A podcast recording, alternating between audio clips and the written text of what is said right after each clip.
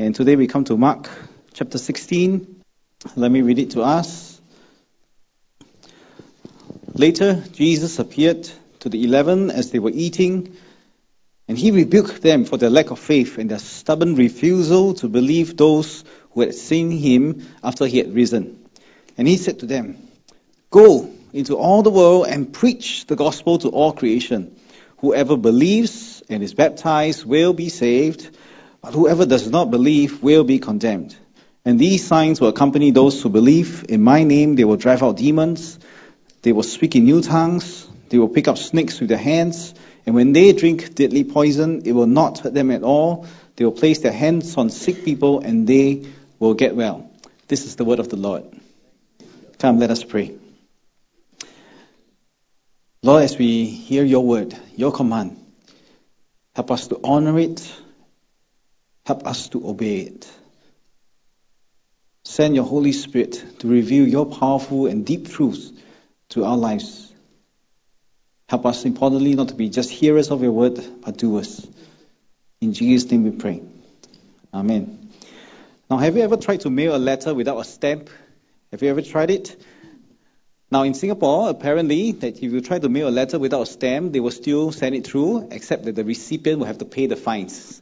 Okay? Uh, and then and other penalties and stuff like that. But generally, let's go with this illustration. If you try to send a letter without a stamp, I think we're not very hopeful in general that this letter will get through. So, what's really important, however, is the content inside this letter right? What we really want to communicate is written in this letter that we want to mail out. However, without that stamp, this letter is unlikely to reach its destination. In the same way, when we approach Jesus' last command here, we must accurately discern between the content of the letter and the stamp. So let me state here at the very start that the content of the letter is the good news. Some people call it gospel, but I prefer the Greek uh, literal translation of the Greek, which is good news. I'll explain why later on. And the signs that accompany us as believers is the stamp. So the important part is the content, the good news which we declare, and the signs that follow us is the stamp. It is very important that we understand this distinction, but also see the value of both the letter as well as the stamp. Can this letter be developed, uh, delivered by hand? Of course, you can do it, right? You can drive over and pass this letter by yourself. And so in some cases, the preaching of the good news is possible without the accompanying signs. But there are many occasions in which the, the letter can only reach its destination with a stamp, especially if you are mailing to a place very far away. So the point that Jesus is making here is very simple. He tells us, preach the good news. Preach the good news, which is the content of the letter. But at the same time, he tells us, don't forget to put the stamp, which is uh, the signs, the five signs that accompany us as we preach the gospel. And for many people living in Asia and Africa, for example, this demonstration of signs and wonders is still very, very necessary, very real and relevant. Now that I've set the stage, let's go on to explain a bit more of what this sermon is about. Our passage today begins similar to the Gospel of Matthew, where Jesus rebukes his disciple for their failure to believe that Jesus has risen again. You know, most people, I think, we wouldn't blame the disciples for not believing that Jesus rose from the dead. After all, how many of us here have seen someone rise from the dead? Uh, raise your hands. Anybody? No, right? We have not seen anyone rise from the dead. Maybe if you stay in Africa, you might have possibly seen some. And so, you know, we're talking about someone who has died for three days. Jesus crucified, dead for three days. So we may be very sympathetic to the disciples who think, ah, it's very, I mean, you know, we sympathize with them. It's hard to believe that Jesus actually rose from the dead. But the disciples had two things against them. Number one, they had seen Lazarus rise from the dead. And Lazarus, Lazarus was dead for four days. Not just three days, but four days. And so they actually witnessed for themselves that it's possible to, for someone to rise from the dead. And secondly, they had something against them. Jesus had told them repeatedly that he would die and be raised again. And that's why Jesus scolded the disciples so harshly because they had seen for themselves someone come back from the dead, and yet they did not believe. He had told them many times that he would come back from the dead, and yet they did not believe. But strangely, despite this rebuke, Jesus issues a command. a world changing command, I would say. It's also found in Matthew's Gospel, but stated differently here in Mark's Gospel. As you go, preach the good news to all creation. Now, there's a side point here, and it's an important point for us to remember. If Jesus gave this command that is world changing to his stubborn disciples who refuse to believe, I think all of us have no excuse as well. If we see ourselves as Jesus' disciples, we need to recognize this is Jesus' command to us. And if he gave it to some of the stubbornest people, stubborn, most stubborn people, surely it applies to us too. And here, many people misunderstand Jesus' command. We think it's the command, the imperative is in the word go. Go and preach the good news. But actually, in the Greek, both in Matthew's account as well as Mark's account, the word go is in the participle, which means as you go, as you go, wherever you go. And then comes the command. In Matthew's gospel, it's disciple the nations. As you go, disciples the na- disciple the nations. And Mark's gospel, as you go, preach the good news. So here's the first thing we learn. Jesus is not expecting us to go away from our work, from our families. No. Jesus is saying, as you go, declare the good news. Where are you going after service today? Those at the hub here, probably eat somewhere in Ang Mo Kio hub or go marketing, right? Where are you going tomorrow? Work, school, army camp. Where are you going next week? Holiday, work trip, whatever it is. And Jesus says, wherever you go, preach the gospel. The word preach in the Greek also means proclaim. And so it's not just a job for us pastors or pastoral team members, it's a work, it's an assignment given to all of us. As you go, wherever you are going, declare the good news. Let's examine these words. Good news. Many people think that proclaiming the gospel is very complicated. You don't know what to share. You don't know what are the gospel truths. That's why I got our local preacher, Calvin, to try to introduce to you some ways in which you can be equipped with the gospel truths. For example, four spiritual laws. It begins with truth number one, God made the world. Number two, sin came into the world. Number three, Jesus came to die for our sins. And number four, believe in Him, so and so forth. Those are the four spiritual laws. These are essential gospel truths and they are 100% true. But what we want to declare are not the gospel truths even though they are so important, but simply good news. And that is why I've kept to the literal Greek translation here, good news. What is news? News is defined as something that is newly received or noteworthy information, especially about recent events. News is defined as newly received or noteworthy information, especially about recent or upcoming events, so and so, so and so forth is not just confined to traditional forms of media like newspaper, but now also social media. Take, for example, last Sunday, uh, my wife Valerie received news that her cousin is getting married at the end of October. That's news, right? And it's good news because her cousin is getting married. But it's not going to be published in the Straits Times because people get married all the time. But still, it is news and good news, but it's only relevant for my side of the family. But what we have here, Jesus' resurrection, that good news is relevant for the whole world. This news has impact for the entire world. That is the fundamental understanding of good news. And Jesus asked his disciples to do. They are simply to go wherever they may be going, wherever you are going, to declare this simple piece of good news that Jesus has risen from the dead.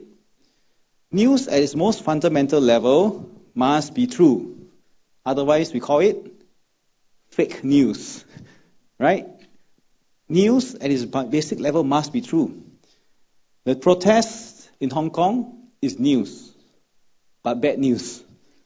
Most of what we read in the newspapers, bad news. But here Jesus is commanding us to tell the world a very simple piece of good news that He has risen from the dead. Don't make it too complicated. That is the good news. We're simply to declare wherever we go. Jesus has risen from the dead. Now, let's try to imagine this scenario. Imagine Mary, the mother of Jesus, writing letters to Joseph, her husband, who is somewhere else, assuming he's still alive. And in those letters, she frequently writes about what's happening in Jesus' life. Wow, he fed the 5,000. This week he walked on water, so and so forth. So she updates Joseph about what's happening in their son's life. And one day, Joseph receives the bad news that their son has been crucified.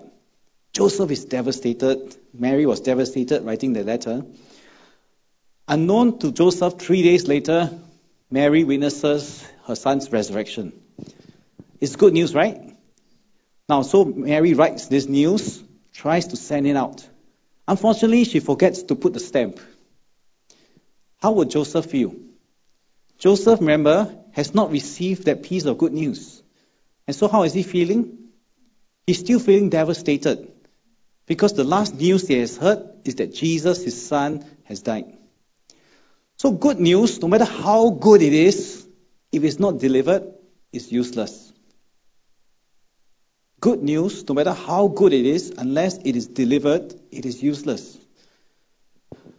So we have this good news. We live in a very depressing world. All around us, wherever we look, things are on a decline, economy is in a bad shape, climate change is getting worse. Even Singapore is feeling the heat and we are preparing for the worst. In the personal arenas, we see divorces, death, declining mental health. We hear bad news all the time. It surrounds us. But against this decaying and declining world, God has done something incredible, something against the grain. And that is to raise Jesus Christ from the dead. Don't overlook this very simple fact that Jesus has risen from the dead. And that is the good news we are declaring to the world. And many of them have not even heard of this simple good news that Jesus has risen from the dead. It tells us that what is deep impossible, which is death that will reign, right, has now been overcome. And if that is the worst situation that faces humanity, which is death, and God has overcome death, it tells us that nothing is impossible with God. We have seen economies recover after a downturn, so maybe we're not so hopeless. We have seen how steps can be taken to mitigate climate change. There is still time to act. It's not entirely hopeless. And we have even seen people healed from broken relationships, terminal illnesses. But how many of us have seen someone resurrected from the dead? I am not talking about some vision or apparition here, but talking about a resurrection in the physical flesh. You know, that's why Jesus can tell Thomas, come and touch for yourself to see that I'm real. We Christians have been entrusted with the greatest world changing news ever that Jesus has been risen from the dead. And with that, the hope that every bad situation can find its purpose and meaning in God, can be redeemed by God. That is the good news we are all to proclaim. Is that good news? It must be good news. So wherever we go, we have to proclaim this simple piece of good news. Jesus is risen from the dead. Okay, turn to your neighbor now and say, Jesus is risen from the dead. I cannot hear the conviction. Jesus is risen from the dead. Don't make preaching of the gospel or the good news complicated. We are simply to tell people that Jesus has risen from the dead. It's a very simple piece of good news. Just like now, for example, I give you another illustration, but it's true. A&W has returned to Ang Mo Kio Hub. right? It's true. It's completely true. Now, if you don't believe me, then you will not take any action. You will think, ah, yeah, he's just bluffing me. I still have to go to Malaysia to take my A&W. You make all this effort just to eat A&W in Malaysia or at Changi Airport. But if you believe this good news, what will you do? straight away after service, or maybe some of you now already leaving, don't do that. You go down and you find the A&W. You see, if you know a piece of news and you believe it to be true, you will naturally leave it out. I don't have to force you. I'm not paid by A&W, by the way. But if you really believe a piece of news, you will naturally change your life or take action to conform your behavior to be in line, congruent with the truth. This is taken for granted. If you believe, for example, there's water shortage, what will you do? Save water. It's the natural thing. Whether you believe a piece of news or not will determine your behavior.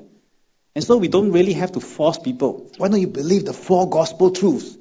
No. We simply declare to them, this is the good news. Jesus Christ has risen from the dead. Whether they believe it or not is entirely up to them. Take another example. If we believe the research, the news, that sugar is the leading cause of cancer, what will you do? You will reduce your sugar intake. Instead of uh, dai, you order siu dai. You understand? If you believe something to be true, your life will change in accordance to that piece of news. And so, same for us. When Jesus says, those who believe in him and is baptized, they shall be saved. Don't miss the point here. Jesus is not saying that baptism saves us. Jesus is simply saying, if you truly believe that I have risen from the dead, then put your faith into action by getting baptized. That's as simple as it is. So we're not here to argue whether baptism saves us or not. We know very clearly it is faith that saves us. How do I know that you have faith or I have faith? Baptism is a sign that we have faith. Okay, so that's what Jesus is saying here. We don't complicate the matters. But if you do not believe, Jesus says, then you will stand condemned. Coming back to the A&W illustration, if I tell you this, those uh, who drink the A&W root beer float shall be blessed. But those who don't believe shall miss out. Right? For those of you who love A&W, agree with me. Why? Because it's just a simple piece of news. A&W has returned to Mo Hub. Those who drink the root beer float shall be blessed. Those who do not drink of it shall lose out. That's exactly what Jesus is saying here about the good news. Declare the good news. Jesus has risen from the dead. If you believe, you will be baptized. You will drink the root beer float. If you don't believe, you will lose out. You will be condemned. That's very simple. We don't have to complicate the matter. So what we really need to do is to declare that piece of good news. A good book I want to recommend to you by N.T. Wright, New Testament scholar, Simply Good News. If you believe me that this is a good book, what will you do? Buy it or borrow it just to read it, right? Or if you don't believe me, you will just leave it alone. This is true for all of life. If you believe something to be true, your life will conform to it. I now come to the final part of uh, Mark's Gospel. And Jesus says, These signs will follow or accompany those who believe. In my name, they will cast out demons, they will speak in new tongues, they will take up serpents and remove them, they will drink poison, it will not hurt them. And finally, they will lay hands on the sick, and the sick will get well. Remember at the start of this sermon, I spoke about the letter and the stamp. The content of the letter is good news. Jesus has risen from the dead. The stamp represents the five signs that accompany the sending forth of this message. Can the letter be sent without a stamp? Yes. By hand? Yes. The person may still receive it but pay a price. But generally, letters are sent with a stamp. And that's exactly how we should understand the proclamation of the good news. When we go, wherever we go, we tell people, Jesus has risen from the dead. Jesus has risen from the dead. And inevitably, people will ask us, hey, how do you know Jesus has risen from the dead? Right? If this is news, how do you know that this is real news and not fake news? Jesus died and rose 2,000 years ago, so it's hard to prove something exactly 2,000 years ago. But there are two basic ways to answer this question. How do we know that Jesus has risen from the dead? Number one, you can take the approach of apologetics to reason out, to argue. You may quote some non Christian historians who also verify that Jesus has risen from the dead. But there is a second method to demonstrate that Jesus is indeed risen. And these are the five signs that accompany us as we declare the good news. Both ways are legitimate.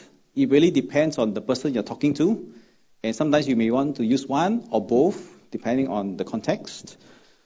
But I want to say here, I'm focused on my attention only on the five signs. This is not a apologetics forum. You can attend it with Pastor Adrian. But the five signs here are not exhaustive, nor are they definitive.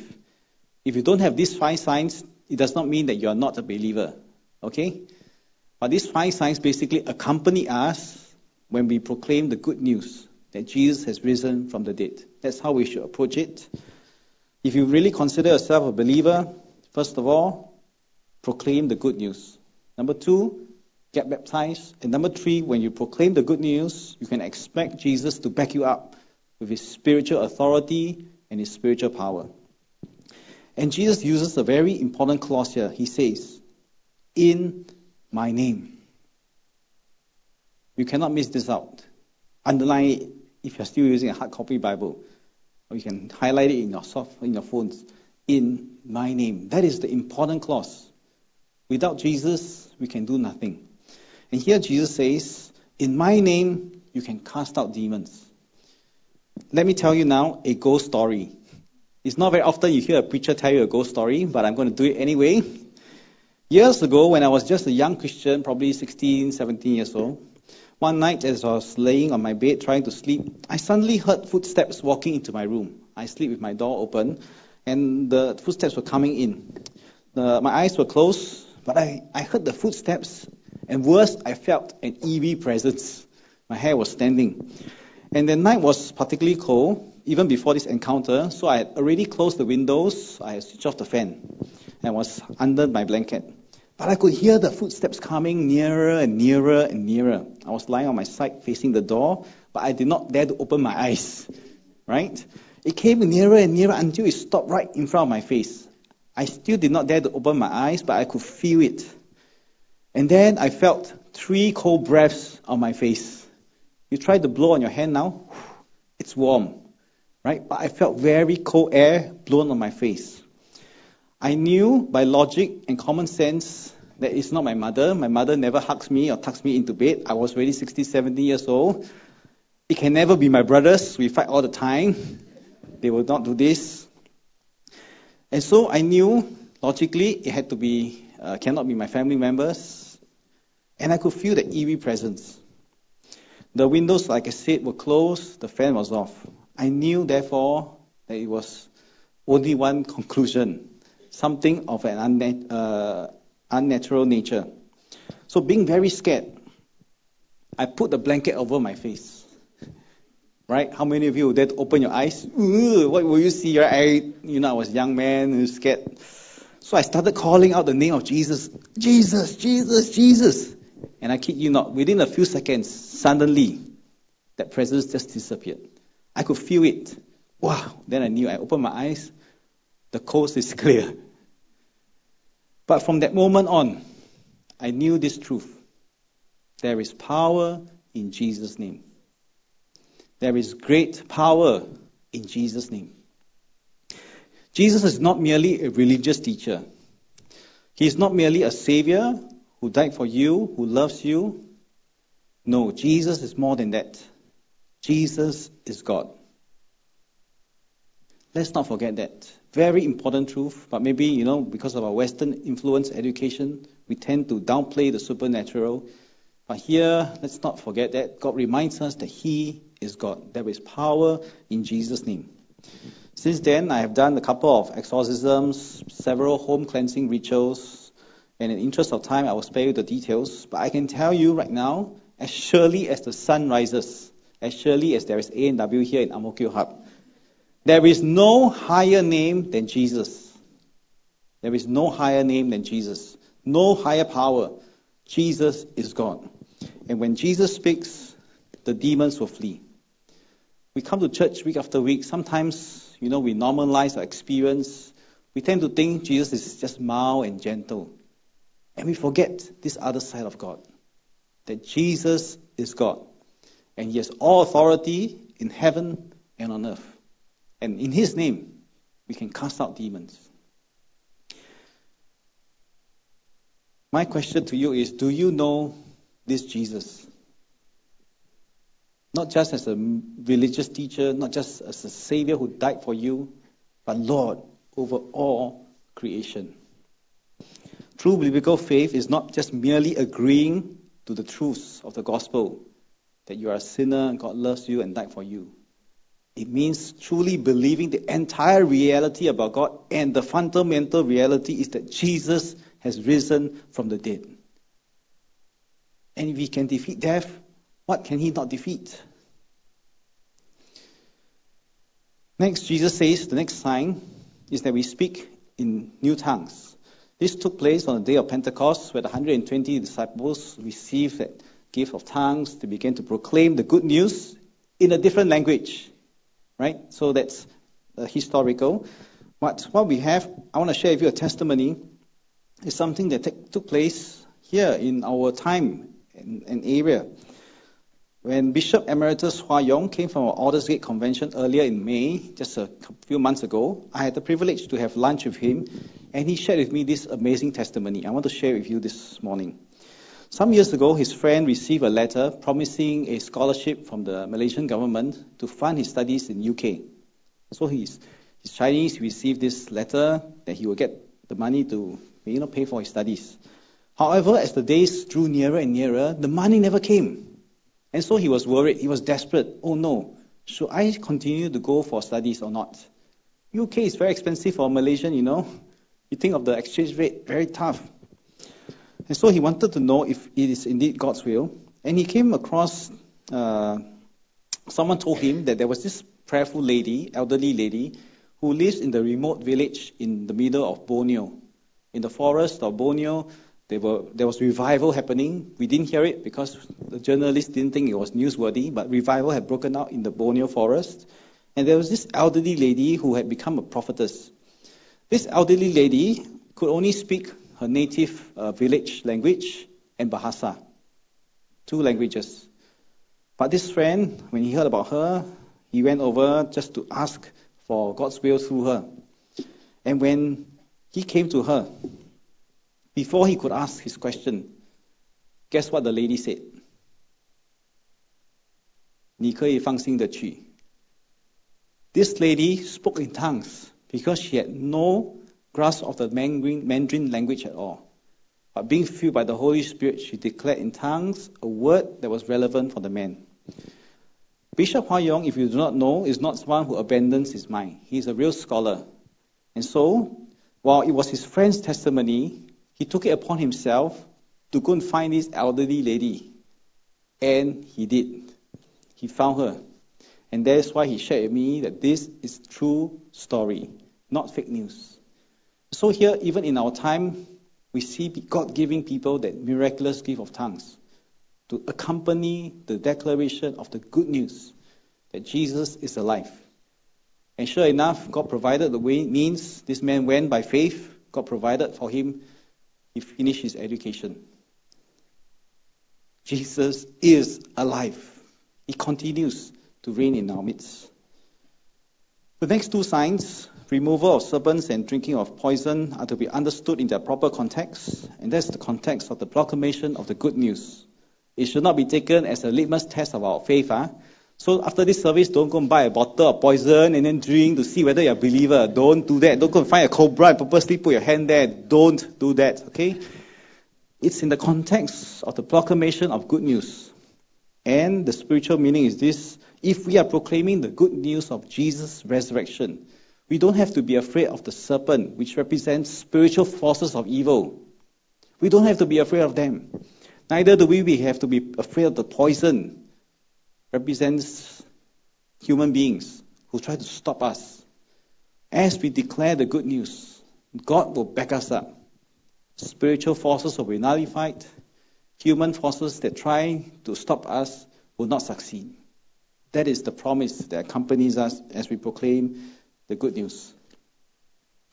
Finally, Jesus says, when we lay hands on the sick, they will get well. I like this verse because it doesn't even say we pray for the sick. We just need to lay hands on the sick and they will get well. Many of you are witnesses of God's healing power in our midst. This morning after 8 a.m. service, I received a testimony through WhatsApp, but I can't show it to you. I don't know how to do it technologically, but I want to share with you two testimonies from our last healing service. Uh, get the AV team to help. Prepare the sound first uh, before you switch on the video, okay?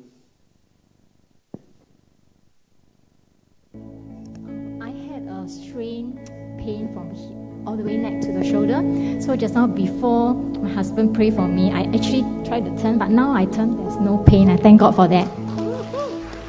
Praise the Lord. Uh, Uh, hi, I'm Jessie. I'm having pain lately for coming to a month already. The joint on my right leg. But I have been praying for my husband, most important, because he has cancer. But Jesus knows me. He healed me just now. Praise the Lord. There is power in Jesus' name. If you notice carefully in Lucy's testimony, it's a husband who prayed for her, not the pastor, pastoral team member. It's Jesus who heals. And then the second lady, Jessie, I had the privilege to baptize her husband just a few days ago. He's still battling cancer. I do not know why. The cancer has not been, you know, dealt with uh, in a supernatural way. But we, at least we know he has been baptized, and that shows us his faith. Whether he's here or not, eventually I leave it to God. But my point here, there is power in Jesus' name. Jessie was praying for her own husband, but in the end, she was healed herself. There is power in Jesus' name. You are all witnesses of this reality. How do we know Jesus is alive? Because he is alive and doing these things right in our midst. So, friends, what I'm proclaiming to you is a very simple good news. Jesus has risen from the dead. And you are sent, all of us are sent to declare this simple piece of good news. Whether people believe it or not, we don't have to force it to them. If they truly believe it, their lives will conform to this piece of good news. As for us, as we proclaim it, we have the assurance that Jesus will back us up. Jesus will back us up. So to conclude, summarize uh, today's message, if you truly believe this good news that Jesus is alive, declare it, proclaim it, get baptized. And number three, as we do that, we have the assurance of faith that God will support us. God will back us up as we proclaim that good news. So you are sent. You are sent to declare this good news. May the God who is alive accompany our declaration with the signs that He has promised to us in His Word. Let me invite the worship team to come up. I know it's running a bit late, but I want to give a time, just a short time, for us to just uh, ask the Lord to heal us.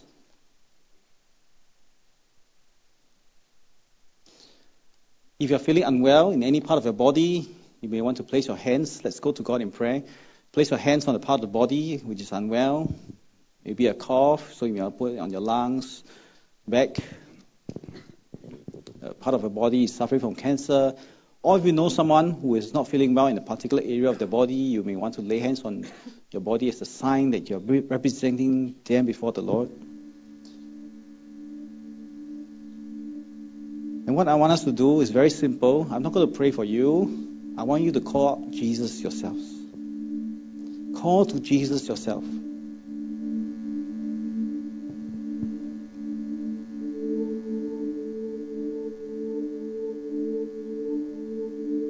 There is power in Jesus' name.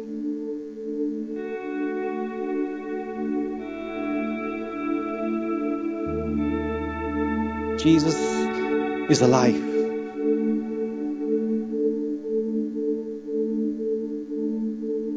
So Jesus invite you to come and demonstrate your goodness. Importantly, that you are alive in our midst. You hear the prayers of your people as they call out to you, Jesus. Whether they will be here in the sanctuary, in the hub or in the it does not matter because God, you are the King of the universe, and you are everywhere. And so, Lord, you hear your people's cries. We praise you, God, that you are alive. Send us forth to declare this good news. In Jesus' name we pray. Amen. Time is catching up. Let's, uh, I won't have you come and share testimonies, but you have text me, share with me your testimonies after the service. Uh, glad to just receive them.